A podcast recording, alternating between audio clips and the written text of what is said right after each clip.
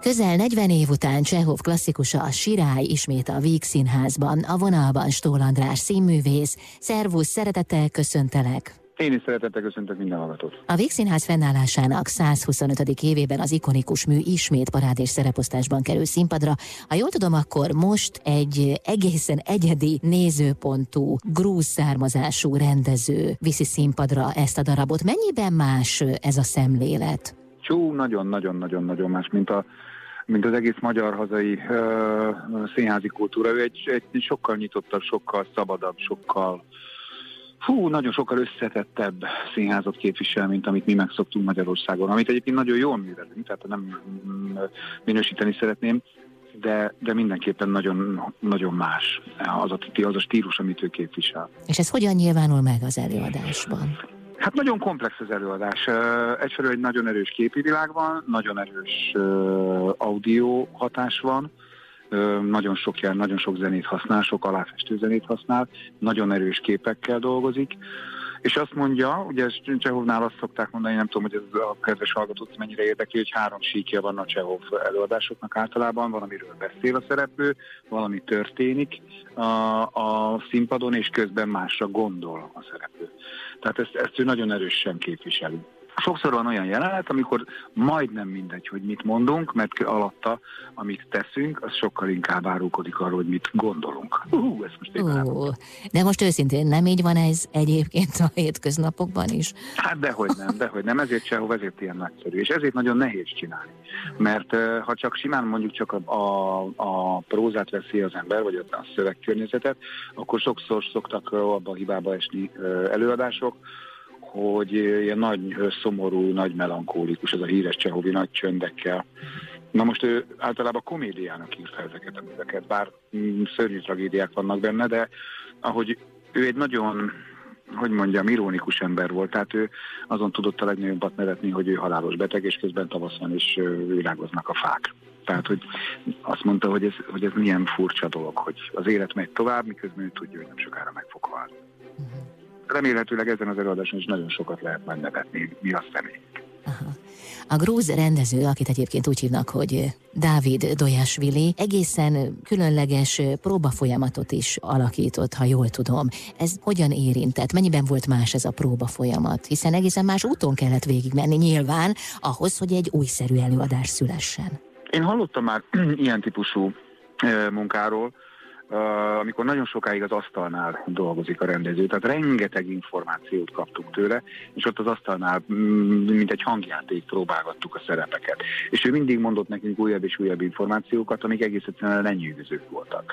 Tehát nekünk ez egy óriási élmény volt. Ez olyan volt, mint egy kurzus. Csak úgy, hogy a hallgató is el tudja képzelni, tehát hogy olyan intenzitással instruált, vagy magyarázott ott az asztalnál, hogy a szószoros értelmében leizzadt közben. Tehát a négy órás próba végén ő neki pólót vagy inget kellett cserélnie. Tehát, hogy ez mindez az asztalnál történt. Azt. Jól tudom, hogy a próbaidőszak nagy részét a Margit szigeten töltöttétek? Igen, az is egy nagyszerű dolog volt, legalábbis mi nagyon élveztük. A Margit Szigeti Szabadtéri Színpad rendelkezésünkre bocsátotta az egyik raktár helységét, és ez egy kiváló játszóhely egyébként, tehát mi magunk is azt mondtuk, hogy nagyon szívesen játszanánk is. És hát nagyon idilli volt a környezet, főleg a sirályhoz, tehát azért minden reggel bementünk a Margit szigetre, a gyönyörű őszben, aztán már a télben, azért volt ennek egy, egy erős hangulata, és nem volt semmi más, csak az, hogy ott voltunk ebben a, ebben a nagyon szép környezetben, tehát egymást néztük, nagyon-nagyon idilli volt az egész. Aha. Kik lépnek még színpadra veled együtt? Ó, nagyon-nagyon sok, és nagyon sok nagy név.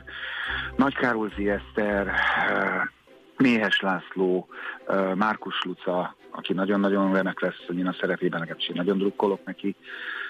Ő a Sirály, ugye, a Kisvigyánszki Attila, aki egészen elképesztő tehetségű fiatalember, ő Trepjovot játsza pont azt a, azt a szerepet, aki arról beszél, hogy mert ugye az Arkadina, akit a Károlzi Eszter játszik, ő egy híres színésznő, én Trigorint játszom egy író élettársát, és a fiatal fiú pedig lázad az ellen a színház ellen is, és az ellen az életforma ellen is, ahogy az édesanyja él és játszik, és ezért új formákat keres. Kérlek nehogy kihagyjak a Kőszegi Ákos Dorn szerepében Majsai Nyilas Tünde Mása, uh, Antóci Dorottya, ő a Mása, bocsánat, az Antóci, Dorottya, Ertő Zsombor, ő a Medvegyenkoz, a fiatalok, Ja, hogy ki valakit, te jó ég. Ja, Hegedűs Géza, te jó ég, ő, ő pedig szorít játsza. Igen, ez egy, ez egy nehéz műfaj. Nekem nem kellett volna megkérdezni, mert ilyenkor mindig nem baj, probléma. Végig, ha csak hát, rajta. hát igen, meg hangozzanak el ezek a nagyszerű és kivételes nevek. Szóval igazán, igazán erős a szereposztás, úgyhogy érdemes eljönni. Egy, egy különös rendezői felfogásban, nagyon erős látványvilággal. Hát én azt gondolom, hogy elég megdöbbentő előadás lesz. Pénteken lesz a bemutató a Víg Színházban. Így Igen. néhány nappal előtte hogy vagy? Jó vagyok, minden rendben, nagyon izgulok. Ez már főpróba hét, ilyenkor mi 10-től 3-ig és 6-tól 10-ig toljuk. Úgyhogy most eljöttem a gyerekekért, és aztán utána rohanok vissza a színházba. Aha.